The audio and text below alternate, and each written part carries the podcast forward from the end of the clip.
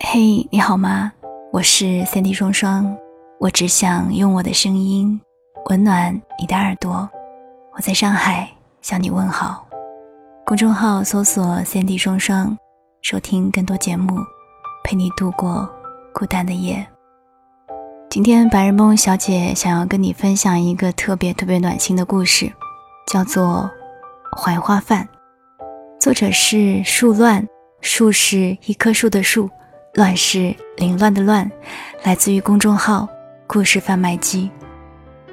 文章里有句话说：“最好吃的东西，肯定都在回忆里。”那么，我不知道正在听节目的你，在你的记忆当中，有没有哪样东西，是你觉得最美味的，也是至今都令你难忘的呢？欢迎在节目的下方留下你的故事，或者是你想说的话。评论点赞第一以及留言精彩的听友将有机会获得我的明信片套装一份，记得来跟我一起分享。今天的这个故事特别特别的长，所以我把它分为了上下两部分。第二部分会在明天跟你一起分享到。故事很精彩，如果你喜欢的话，欢迎留下你的点赞或者分享到朋友圈。好吧，下面我们一起来听这个故事。不好吃，跟两年前买的都不是一个味儿。徐阿婆把小贩摆出来的凉菜挨个尝了个遍，鄙夷的板起脸。没法跟当年比啦，老板苦笑。调料方法都没变，是菜都没味儿了。就是，当年的东西就是好吃些，水果也更甜，哪像现在，都是大棚催熟的。徐阿婆瘪瘪嘴：“你看你家这萝卜条子，嚼起来也没以前那么脆了。婶儿，你也别老是回忆呀，学微信上的话说，咱得活在当下，对不？”切！徐阿婆将泡菜塞进篮子，对不思进取的老板表示遗憾。不过她确实相信，最好吃的东西肯定都在回忆里，已经再也吃不到了。如果让徐阿婆挑选终生难忘的食物，她一定会不经思索地选择儿时奶奶做的槐花饭。把鲜槐花拌上面粉，放进锅里蒸熟，待热气弥散开，混着花香的面团，甜香能溢满整个厨房。将热腾腾的槐花盛进碗里，再滴上一滴香油，真是又糯又软又甜又鲜。好香！为怀念记忆中的味道，每逢春至，许阿婆都会张罗着做槐花饭，却再也找不回曾经的感觉了。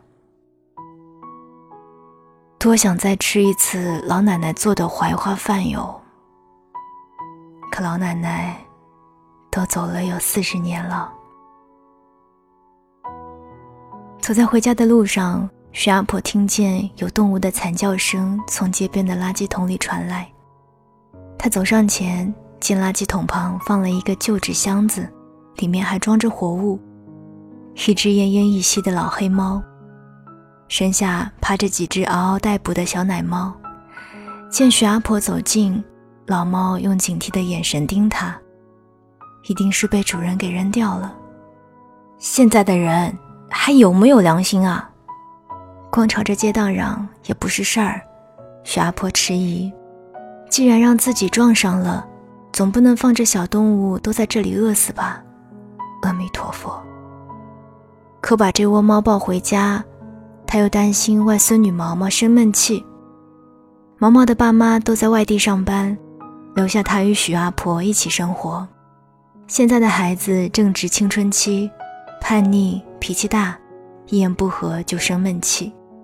对许阿婆施展冷暴力，一想到外孙女爱答不理的脸，许阿婆就忍不住浑身发抖。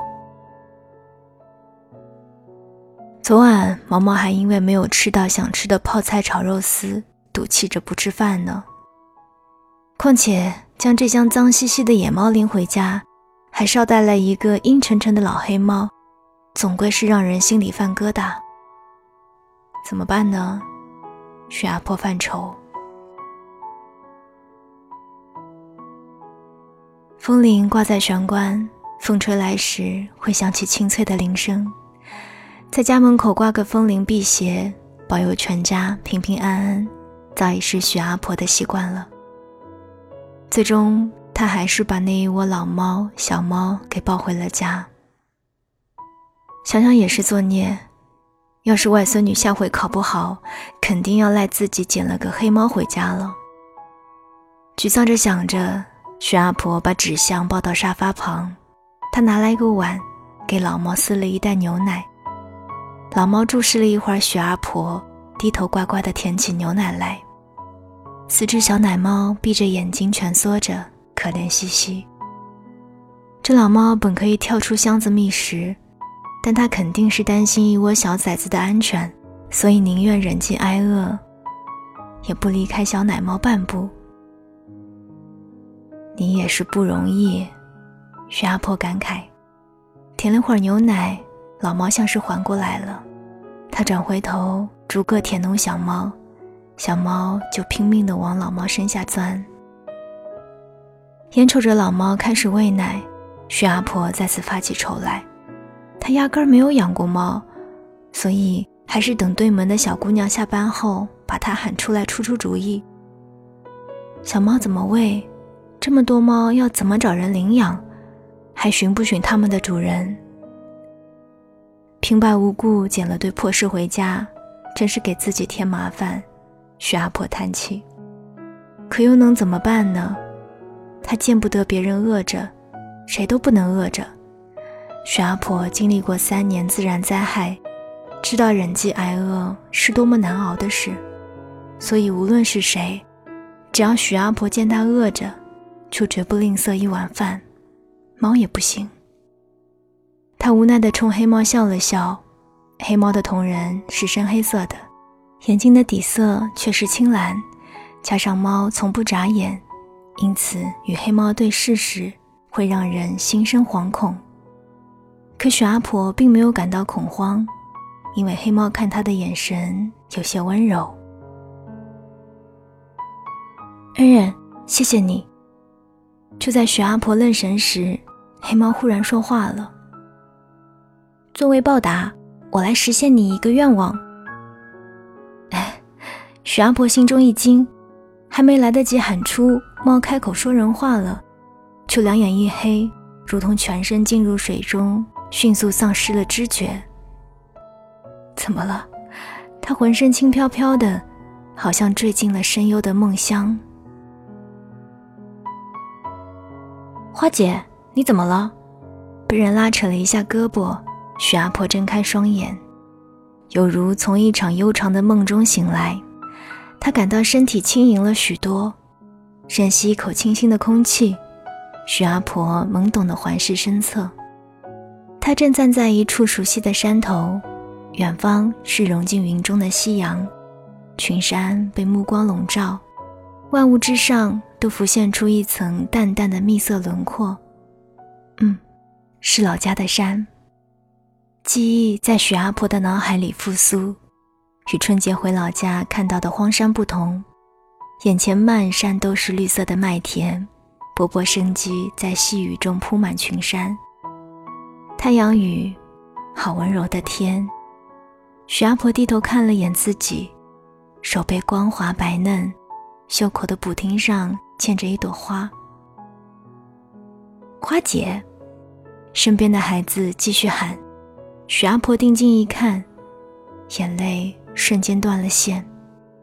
黑狗，她一把抱住了眼前的小子，却被对方嫌弃的推开。你犯病了。这男孩个矮精瘦，却穿得体面干净，胳膊上套着一个红袖章。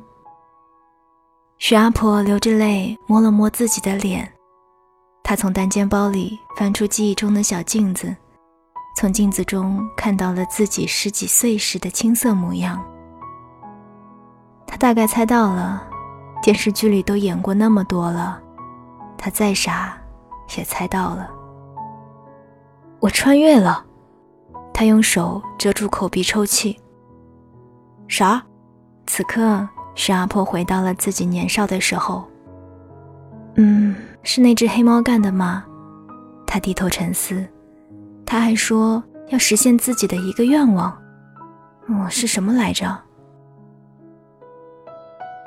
花姐，你再不快点，槐花都要被摘完了。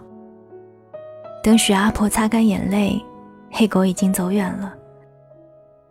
许阿婆，不，她现在那么年轻，叫她许小花更合适。等等我，许小花把单肩书包甩在后面，双手合成喇叭。我今天一定要吃到槐花饭。他豪言壮语化为回声，在山间飘荡。本来要一起去摘槐花，结果你愣在原地不动，让我喊了好半天。黑狗用脖子夹住伞，从兜里摸出一根卷烟。我猜早被人摘干净了。没等他划着火柴，徐小花一把把烟给拽了下来。踩在脚底，恨恨地瞪着黑狗。你干嘛？黑狗还没有抱怨完，徐小花就伸手给了他一耳光。还顶嘴！你就是得少抽烟。他知道黑狗是村长的儿子，除了自己，没有人冲他发过火。你脑袋出问题了！黑狗捂着脸，气呼呼地朝前走。我不管。以后只要看见你抽烟，见一次我就打你一次。帝国主义，霸道。黑狗步伐更快，头也不回。徐小花知道黑狗没有生气，她慢悠悠地追上他。他当然没说，三十年后自己来参加黑狗的葬礼时，一度哭到昏死过去。这小机灵鬼要不是因为肺癌走得早。就能主持完全部工作，老家的路都顺顺当当的铺好了。山间正飘着雨丝，空气中弥漫着雨水清新的气味。徐小花对这种气息回味已久，她甚至收起伞，任凭雨露打湿长发。这种身心都被洗涤的记忆，早已被城市里厚重的雾霾和尾气给掩埋住了。从镇上的学校走到家里得六里路，两个孩子在山间你追我赶，夕阳在他们身侧一点点褪去，胶线留下的稚嫩脚印沿着山路缓缓延展。我看到然哥了，徐小花遥指村口槐树林的方向，她嫣然一笑，撇下黑狗，踩着泥水快步上前。然哥也笑着冲两人挥手，徐小花跑到然哥面前，细细端详他年轻的脸庞，差一点就抱住了他。我正等着你们呢。然哥手里捧着一个小布包，笑得爽朗清澈。要是再看不见你们，我就打算送去你家了。徐小花撇嘴吸鼻子，努力忍住眼泪。见然哥眼神疑惑。他赶忙把眼角藏着的泪珠都擦干净。我好想你啊，徐小花在心中悄悄地说。然哥大他五岁，他初中的时候，然哥正在村里的小学教书。果然是什么都不剩了。黑狗像个瘦猴，两脚一蹬，窜上大槐树，在树上扑腾一阵后，它骑着树枝不甘心。那就吃不成槐花饭了。徐小花内心空落，毕竟刚过三年自然灾害，乡亲们仍处在缺粮的恐慌中，大家不会把吃的留在屋外等别人收走。我今早恰巧摘了点槐花，知道你们会过来，就给你留了一些。然哥说着，掀开小布包，里面装着一把槐花，有槐花饭吃了。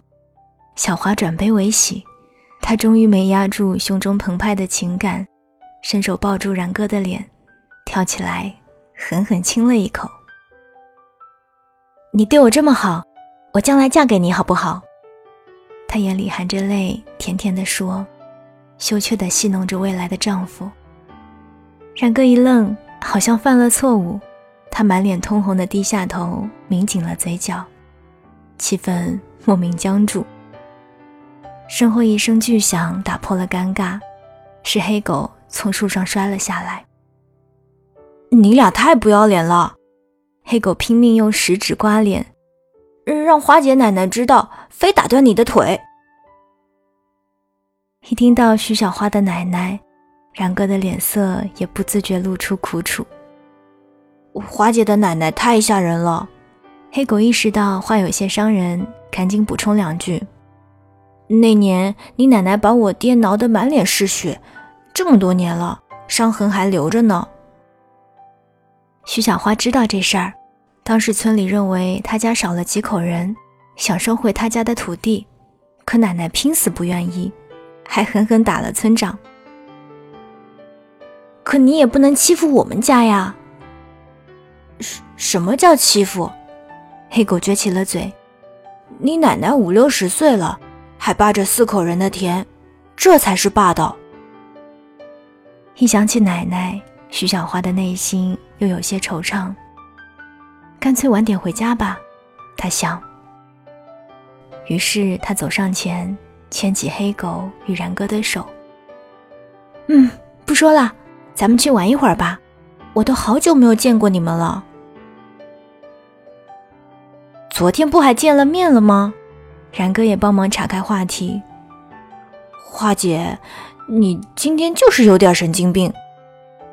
黑狗说着，甩掉了徐小花的手。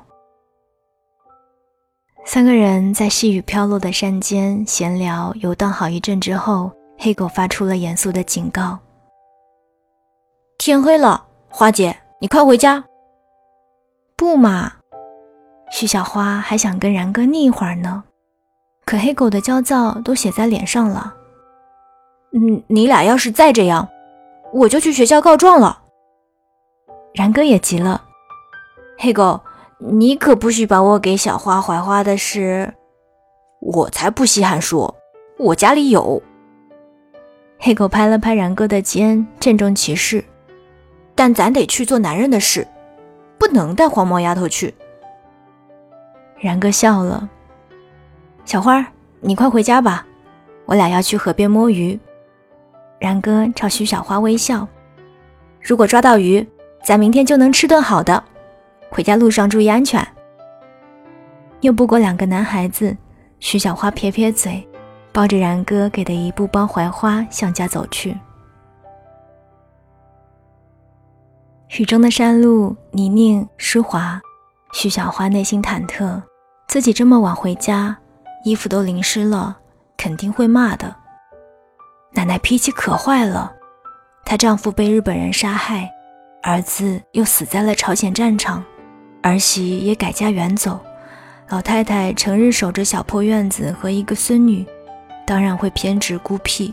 况且庄稼青黄不接，夏收还早，家里成天揭不开锅，一急起来，奶奶就常骂骂咧咧的。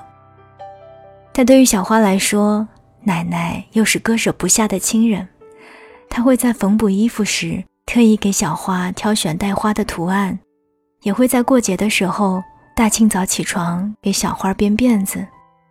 总之，不管与奶奶关系如何，今晚两个人可以大吃一顿槐花饭了。徐小花有些开心的深呼吸，像是在给自己打气。但高兴不过三秒，忽然她脚下一滑，身子一轻，摔倒在地，手中的布袋自然也飞了出去。然哥辛辛苦苦为她留着的槐花。瞬间全洒了出来，惨了！徐小花趴在地上，看着白色的花瓣逐渐融进夜幕下的泥水里。徐小花的步子越迈越慢了。风哪里去了？还没跨进屋，奶奶的斥责声就飞了出来，把徐小花吓得腿一软。挂在门口的风铃声发出轻响。这是老旧的铜钟风铃，是支书从镇上买来给这家老小辟邪用的。哭啥？徐小花怯怯地立在门栏外，奶奶点起煤油灯，一见小花浑身泥水，手臂便立刻挥舞起来。快脱掉，都脱了。小花哆嗦地褪去身上的脏衣服，去洗洗。徐小花快步走到压井旁，压了点井水冲洗身子。她的视线扫过小院，最终停留在黑黢黢的老屋。没错，这是记忆中家的模样。简陋的一室一厅，毛主席像在客厅正中高挂，画像下摆着张供桌，旁边放着破旧的桌椅、柜子。以前与奶奶住在一起时，每天都要睡得很早，因为晚上没饭吃，不早点睡会饿。有时家里实在一粒米都搜不出来。祖孙俩就会烧一大壶水，咕嘟咕嘟地喝下去，赶紧熬过这个夜，熬到天亮就好了。默默想着的时候，徐小花不知觉有点鼻酸。她擦洗完毕，接过奶奶递来的干净衣服，衣服干燥又粗糙，徐小花把衣服捏到手里，感受到了熟悉的温度。吃饭了吗？奶奶没好气地问：“没。”小瘟神。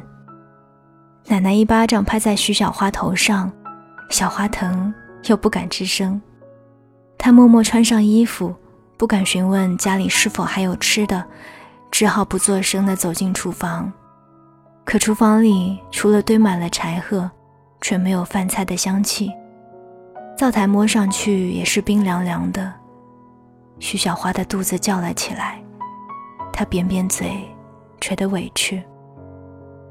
今晚怕是要挨饿了。一回头就看见奶奶倚着门框站在身后。饿了，徐小花没做声。为什么回家这么晚？嗯，想去摘一些槐花。槐花呢？摔了一跤，全洒了。徐小花攥紧了衣角，听奶奶长叹一声，徐小花深深埋下脑袋。奶奶摇摇头，转身走回小院。今天大队的送了点槐花和细面来，锅里有槐花饭，赶紧吃吧。小花揭开锅台，果然锅里静静躺着一碗槐花饭，饭不多，盛在搪瓷碗里。搪瓷碗是之前村长给的，气都掉没了，捧在手里坚硬又粗糙。自从奶奶拒绝向集体上交土地之后，就没有跟村长说过话了。徐小花小心翼翼捧出碗，虽然饭凉透了，但一想起回忆中的味道，口水又分泌了出来。看来槐花饭下午就做好了，但由于小花回家太晚。饭放凉了，你吃过了吗？小花追问奶奶的背影。吃过了。奶奶径直走到压井旁，蹲身麻利地搓洗起小花弄脏的衣服。真的？徐小花猜到奶奶撒谎了。奶奶不会开小灶吃独食的。自然灾害那几年，她为了给小花省下一口馒头，曾一度饿到胃出血。奶奶吐血的场景，此后无数次的出现在徐小花的噩梦中。家里存粮不多，等不到徐小花回家，奶奶是不会先吃的。奶奶，徐小花虽然外表是个孩子，内心却经历过近七十载的悲欢离合。她心里有数，手里这碗饭只够填饱一个人的肚子。奶奶今晚。又挨饿了。我不饿，饭你吃吧。徐小花将饭碗放在屋里的桌子上，小声地说：“你吃不吃？”我偏不。徐小花知道奶奶脾气倔，于是她深吸一口气，伸手朝桌子用力一拍，打翻了搪瓷碗，里面的槐花饭就都洒了出来，洒在桌上和地上。满满的都是，要吃你吃吧。糟蹋粮食，真作孽。奶奶的声音瞬间虚弱下去，她佝偻起腰，蹲下身，一点点将洒落的槐花饭捡进搪瓷碗，然后提起水壶，走向了厨房。徐小花感受到了奶奶压抑的怒气，她知道，把饭用水洗净之后，奶奶会把那些饭一点不剩的吃下去。起码她今晚不用挨饿了。小花难过的笑了笑。她回忆起与奶奶生活的点滴，奶奶从没有向生活下过跪，她一直都活得如此坚韧。这时。耳畔闪过一声猫叫，一个急促的声音说道：“饭不能都让奶奶吃了。”这声音像是从徐小花的脑海里浮出来的，熟悉又陌生。啥？徐小花想起来了，这是黑猫的声音。你的愿望是吃到奶奶的槐花饭，所以你吃不到槐花饭是回不来的。啊！徐小花不禁叫了出来：“快去吃一口饭，我的力气快坚持不住了。如果你今晚不能回来，就会死。死？你的灵魂回不到现在，可我的力量也无法维持你活在过去。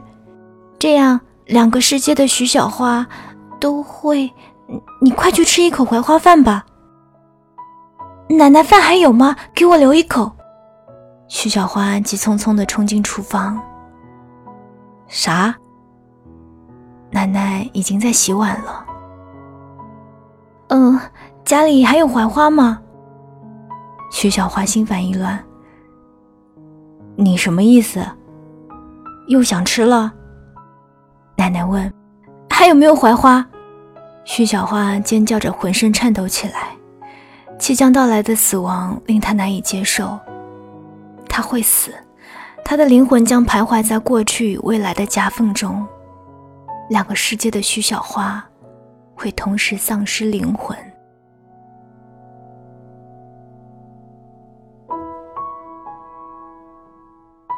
刚跟大家分享的是《白日梦小姐的故事》上半部分，明天晚上继续跟大家分享《树乱的槐花饭》下半部分。祝你今晚有个好梦，晚安，亲爱的你。